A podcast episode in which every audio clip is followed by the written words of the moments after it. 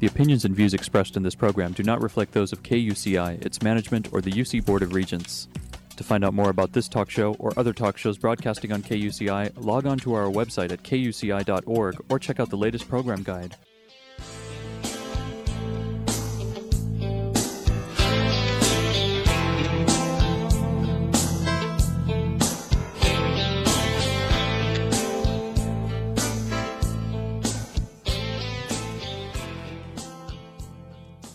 Good morning. You're listening to KUCI 88.9 FM in Irvine, California, streaming online at kuci.org and podcasting on iTunes. Welcome to Fighting for Love. This show will help you turn conflict into collaboration in all your relationships. I'm Lloyd, the show's engineer, and your host is Mari Frank, an attorney mediator since 1985. She's a mediator for the Orange County Superior Court Civil Mediation Panel. Mari's a professor of negotiations and conflict management and has been a certified state bar trainer for over 25 years. To learn more about the show and our great guests, please visit conflicthealing.com. Mari, what's your show about this morning? Well, our show today is more about negotiation, and we have a negotiation expert joining us who moved down here from LA area to Irvine, California, and she is just amazing.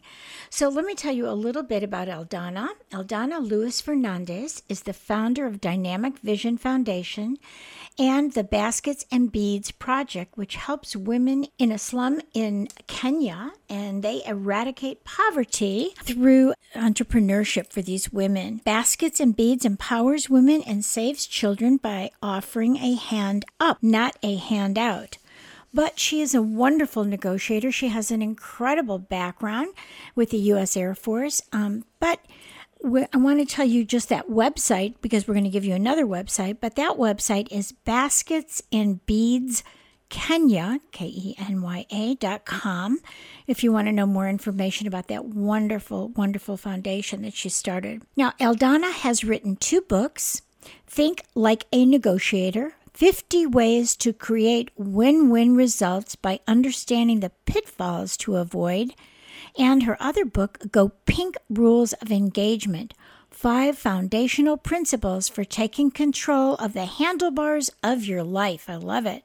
She also has co authored Heart of a Military Woman, a compilation of stories by, for, and about women in the military. Among her many media credits, she's appeared on ABC, CBS, NBC, Fox News, Fox Business, and CNN, and she's published in the New York Times, the Washington Post, Forbes, and the Huffington Post. So we're just so thrilled that you're joining us, Eldonna. Thank you so much for being with us this morning. Yeah, thank you so much for having me. Excited to be here. Yeah. So, you know, we we don't think that much about women in the military until just recently. But tell us about your background in the military and what you learned and how you had to negotiate in in that uh, field with all those men. Well, I uh, I was in the military for 23 years, and I came in as what was known as a contract specialist. So my job was purchasing, contracts administration, contracts management, and much to my surprise, right from the beginning, negotiation. And so I was negotiating contracts and purchases uh, stateside and internationally. And I only intended to stay four years, but I ended up staying 23 and had a great career and got a lot of experience and really enjoyed my time in the military. Well, we hear a lot about some of the challenges that women have in the military. So, was this tough for you? Did you find that being a, a challenge, being one of the few women that was in that environment? Oh, definitely. When I joined the military, it was only 8% women. And I think it's about 16% today, depending on what statistic you look at. But it's a male dominated environment, and I did have some challenges and some struggles, and I was harassed and things like that. But, uh, you know, I choose to look at okay, that was a small part of my military career. Everything that I learned in the military and all the experiences I had had set me up to then, after I retired, I went to work for Raytheon and then Parsons as a contracts negotiator and manager uh, for many, many years before I went out on my own to start teaching negotiation and write my book. Well, that's really wonderful that you had that great experience and then got into the corporate world, even in those particular companies, they I would imagine they were mostly men as well. Yes, they were because uh, there were engineering type firms, and uh, Raytheon had a lot of actually defense contracts, and there were a lot of engineers, and most engineers that I come in contact with were men. So it was still that male dominated environment and learning how to communicate in that environment as a woman it was a different way that you had to learn to communicate because most women are not direct communicators and most men are so it did take a minute to to learn how to adjust and and adapt in that environment Right. And I notice even for myself because, you know, I negotiate every day for my career, either negotiating with lawyers or negotiating with clients or negotiating with court or whoever it is.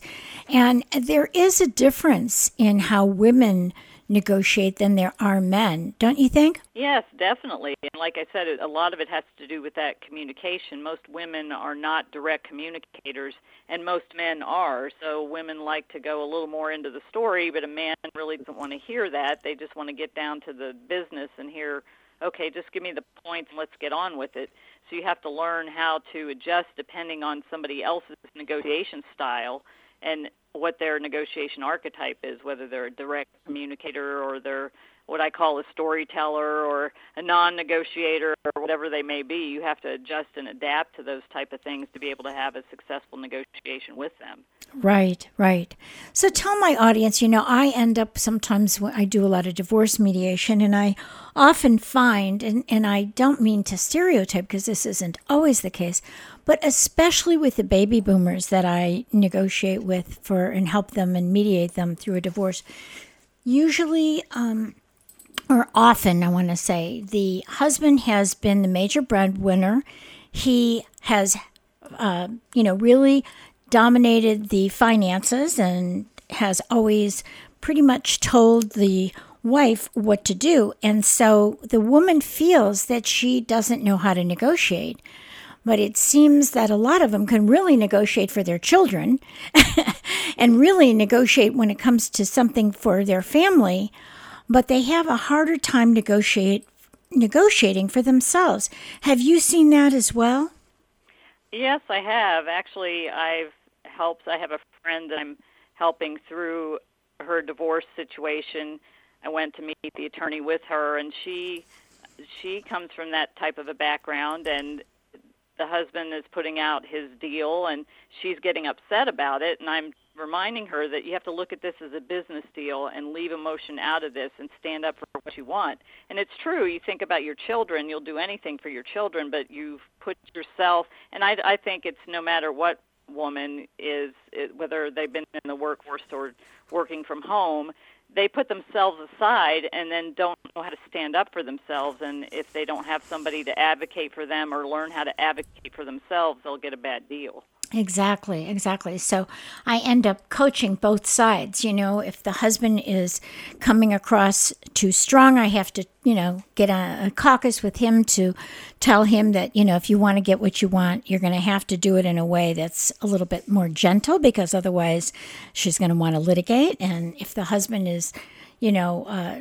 if the wife is just you know, acting like a wallflower and isn't speaking up for herself, she's going to get something that is less than fair for herself. So it's, uh, it's, you know, women don't think, my experience is a lot of women don't think that they can negotiate like a man if they haven't been out in the business world. They think, oh, well, you know, he knows how to negotiate and I don't. But isn't it true that we can all learn to negotiate?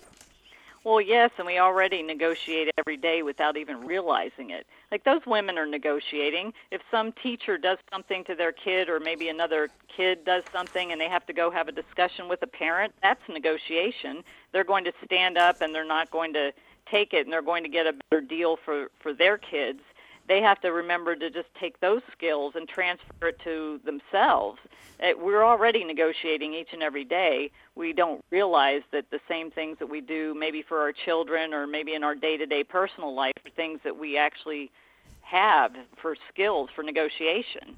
Right, right. People don't realize that that is what we're doing. Most of our communication, or not most, but a, quite a bit of our nego- our communication is really negotiation. You know, I'll do this for you, and you do this for me, or you know, can you do this? Well, I can't. Or if you're at work and your boss wants you to come in at seven in the morning, and you got to take your kids to school, you have to come up with something about well gee i can't do that but i can do this you know? So there's there's so many ways that people can learn the tools right? So right and and it's the same it's like you're talking about at work okay i need this project on my desk by five o'clock tonight. Are you kidding? I can't get it done by five o'clock tonight because i have to do all these things and i have to get this from the other organization that's not going to give it to me till 8 a.m right. how about i turn it in by 11 well 11's too late because i have a meeting. How about 10 that's the same principles yeah. I've used to negotiate multi-million dollar contracts with the government. It's the, the same concepts that you can use across the board. So you've made a deal for something like that. That means you can make a deal for something for yourself in a divorce or or with your children or in a business or at your job. You use all the same kind of strategies and you don't realize it. Right. And you know, it's really unfortunate that they don't really teach negotiation in at least high school. And I got to tell you when I was in law school, this was back gosh, I graduated in 85. But when I was in law school, they didn't even teach negotiation. And that's 90% of what attorneys do. So, you know, I taught it at, at uh, Western State Law School, and I said, "My goodness, you know, this is this should be a required course, and it's still not, which is totally ridiculous because how many of us really learn the tools and the skills of negotiation unless we take classes or we are, you know, getting it from some mentor, right? Right, or you're taking the skills that you already have and somebody's teaching you that yes, you can use these skills this way and think about these things and think about this. I consult with a lot of people uh, to help them get money back on situations and uh, one one guy who's written dozens and dozens of letters for businesses. I shared a couple things with him. He's like, "Oh my gosh, I just didn't think about that." And it's it's amazing how much we really know if we just learn from somebody how to apply it in our day to day lives. Exactly, exactly. I think they just don't transfer those skills that they already have that are really going to be very helpful to them. So, you know, I have people who say, you know, I just don't know how to negotiate. I just can't negotiate. I don't have, I'm too scared to negotiate. Uh, what do you tell them? Well, I hear that a lot. Oh, I can't, I can't negotiate. And I tell people, first of all, you can't switch flip a light switch to become an expert at anything. You right. have to do it in order to get good at it. And I send people out to yard sales, to flea markets, to thrift shops to actually go and start making deals. Right. And it may sound silly, but if you get comfortable making deals at the small scale, those skills translate to the bigger scale, but you have to start somewhere. And the point is you have to start. You have to do it. And if you're afraid, you have to step through that fear anyway and just do it in order to get good at it. Right. You know, um, I took my kids to Mexico. You're going to love this story. And so my son was about, I guess, maybe 10, and he's watched me negotiate. And I speak Spanish fluently, so I have so much fun, you know, negotiating in Mexico. So I took them, and um, my son said, Mom, can, can I just go try? And, and I said, Yes, stay near me. And we were at some market, some fair, open air fair. And uh, he was wearing this California t shirt and he came back about 15 minutes later and he didn't have that t shirt on. He had a different t shirt on and he had some toys and a whole bunch of things in his hand. And I said, Brian, what did you do? He goes, Well, mom, you told me, you know, to negotiate, to talk with them, to, to get a deal, to give up something that, give them something that you don't care about, but you get something in return. So he said, They all wanted my California t shirt. And I didn't care because I can get it. And then I got this Mexican t shirt, you know, from Puerto Vallarta, and I got all these other things, and I had to laugh. I mean, it, from the mouths of babes, you know, just learning. Wow. To, it was so cute when he did that. I mean, I, I was shocked, but he learned by by watching me and um, and then he did better. And now I'll tell you, now he he has an MBA from the University of Chicago, and he is he negotiates everything. I mean, he he is better, much better than I am. He's amazing now, but it started when he was ten years old, so that was so cute. Yeah, well, I started my kids to teach them negotiation by actually having yard sales. I would sit there and, and at first I would put the things out and I'd have them kind of go with me and they were young. And then they started running the yard sale themselves. I just sat there to supervise and their friends were like like my son's friend was saying, why, why you keep having all these yard sales? He's like, oh, I don't know. I, I like the money. I get some money from it. But that I taught them how to negotiate. I'm like, how much do you want for your bike? Right there. Right. He's like, well, I want this much. Well, tell him this much, and then don't go below that. Right. So he, they were out there haggling for their stuff. And so they learned at a young age. That's great if you have kids to actually do things like that. Do yard sales or take them to yard sales because those are great ways. Great ways to I guess strengthen that muscle, strengthen that skill, so you Right. can actually become a good negotiator at an early age. Exactly, exactly. So, you know, what can people who are listening, you know, we're we're sitting here on the campus of the University of California Irvine and these people are young people, most of them are in college, and most of them haven't really been out there in the world that much to negotiate. So, how can they get up to speed, you know, and get it started and really think about the process? Well, like I said earlier, they have to simply jump in and do it.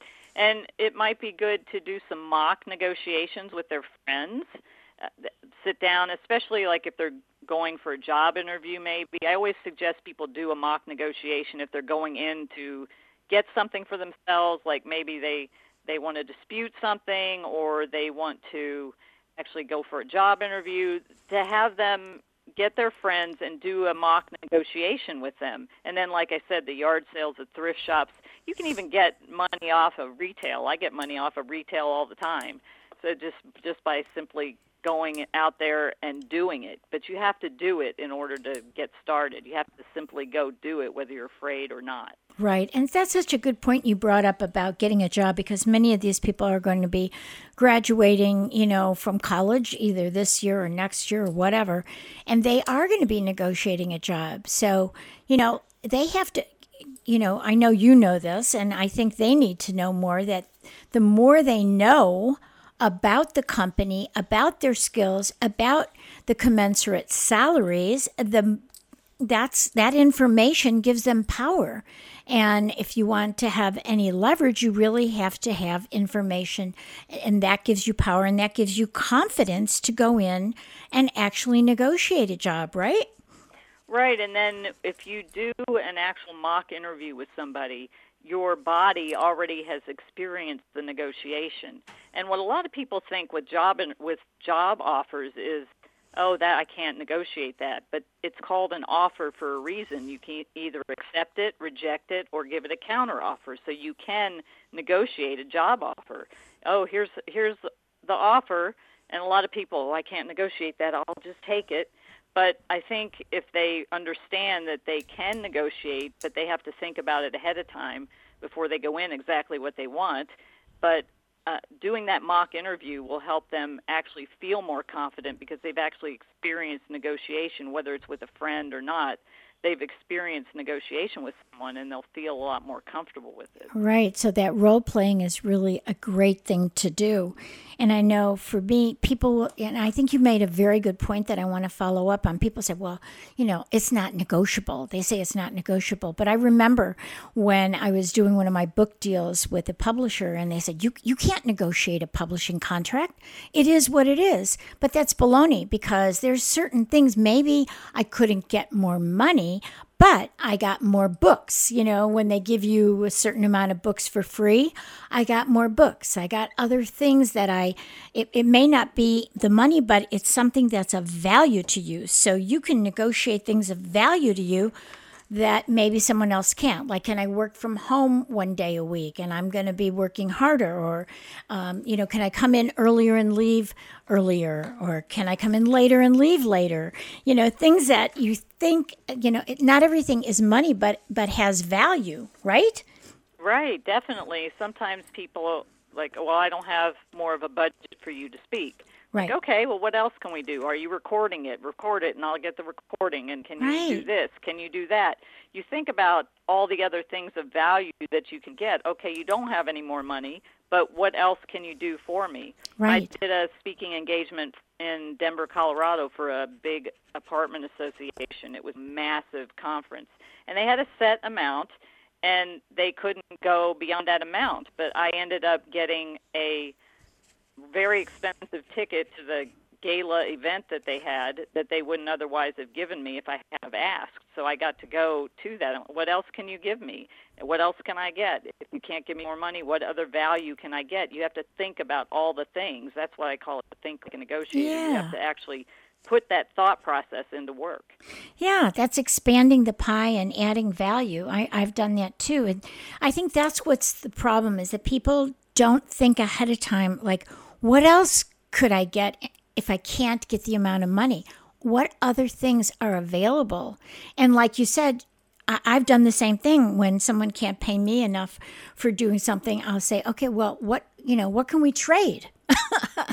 what, what kind of trade is there that I can help you with? We can trade, and then they may know something that I didn't know. Or I had I had one, one couple who owned a restaurant, and they were they they were having some struggles, and they owed me money. I was doing some things for them, and then I said.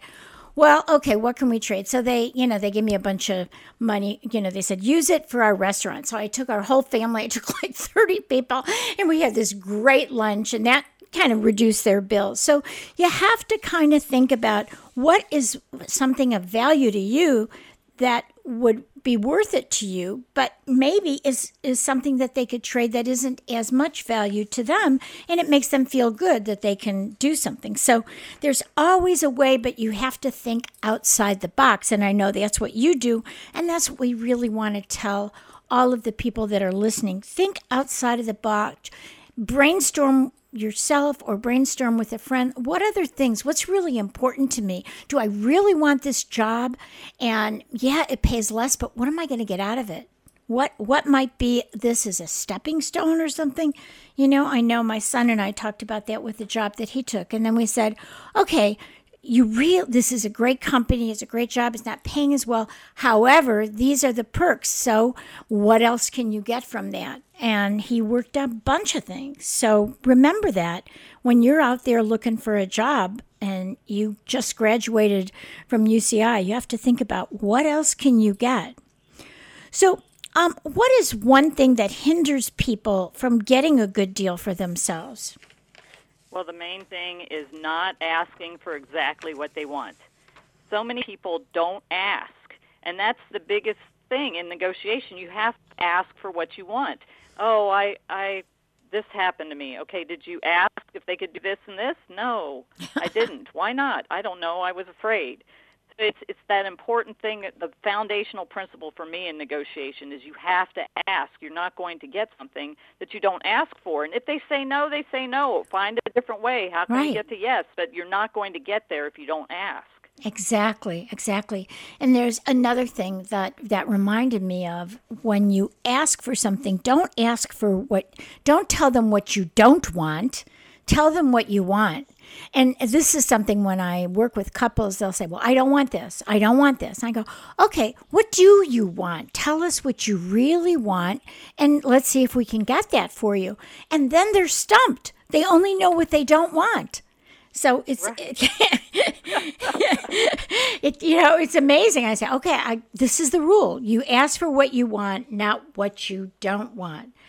So, could you share a success story with one of your clients? Uh, what does fair and reasonable mean in the reference to negotiation?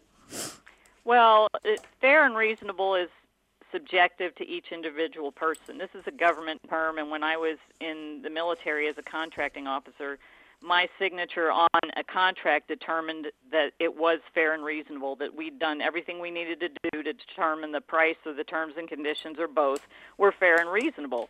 Fair means a proper balance of conflicting interests. Reasonable means not extreme or excessive. So a fair and reasonable price or term or condition is one that's balanced, somewhat moderate, but again, I said that's subjective. So both sides need to reach a fair and reasonable agreement with each other to make sure that they both feel comfortable, and I call it win-win results, and that means you've both decided at the end of the discussion that okay, I think this is fair and reasonable. You think this is fair and reasonable. Let's shake hands, ink the agreement, and we're good. So, and I've had helped several clients get a lot of money back. I seem to be the landlord-tenant expert. I've helped a lot of people get money back from landlords. But I had one client who was a a consultant, and she had a thirty-five thousand dollar consulting program with a, a client, and it was half upfront and then half in six months about two or three months, I'd about the three month point into it, after she started working and engaged all the people that were going to do what they needed to do for this client, and he re- uh, received a lot of her intellectual property and a lot of things were going in in motion. He did a chargeback on his American Express card for seventeen thousand five hundred dollars. Oh, oh my and God! Amex sides with the person doing the chargeback, and they immediately took the money out of the account. So I sat with her and we constructed a letter, went back to American Express. They put the money back in her account. Well, he decided that that wasn't the right reason, so he did another one under a different reason. And they took the money again. Ah. So again, we had to include the first documentation and include some more documentation. She had a, a no refund policy, and she had a, a lot of different things that showed all the work she had put in progress and all the other people she had hired to get this guy's situation handled. And so American Express accepted that, put the money back in her account. He did it a third oh, time. Oh no! yes, and they did not. They didn't take the money. They contacted her and said, "We need additional documentation." Right, right. So we sat and did additional doc- documentation and sent a very large packet, and American Express left it alone until six months later he did it again. and they basically ignored him and didn't let him do it. But I basically helped her get seventeen thousand five hundred dollars back into her account twice, and then avoided it the third time. And then she simply sent all the documentation the fourth time that we'd sent the third time, and Amex just left it alone. But it's those kind of things that people really don't know how to stand up and fight. She could have lost a lot of money there. Yeah.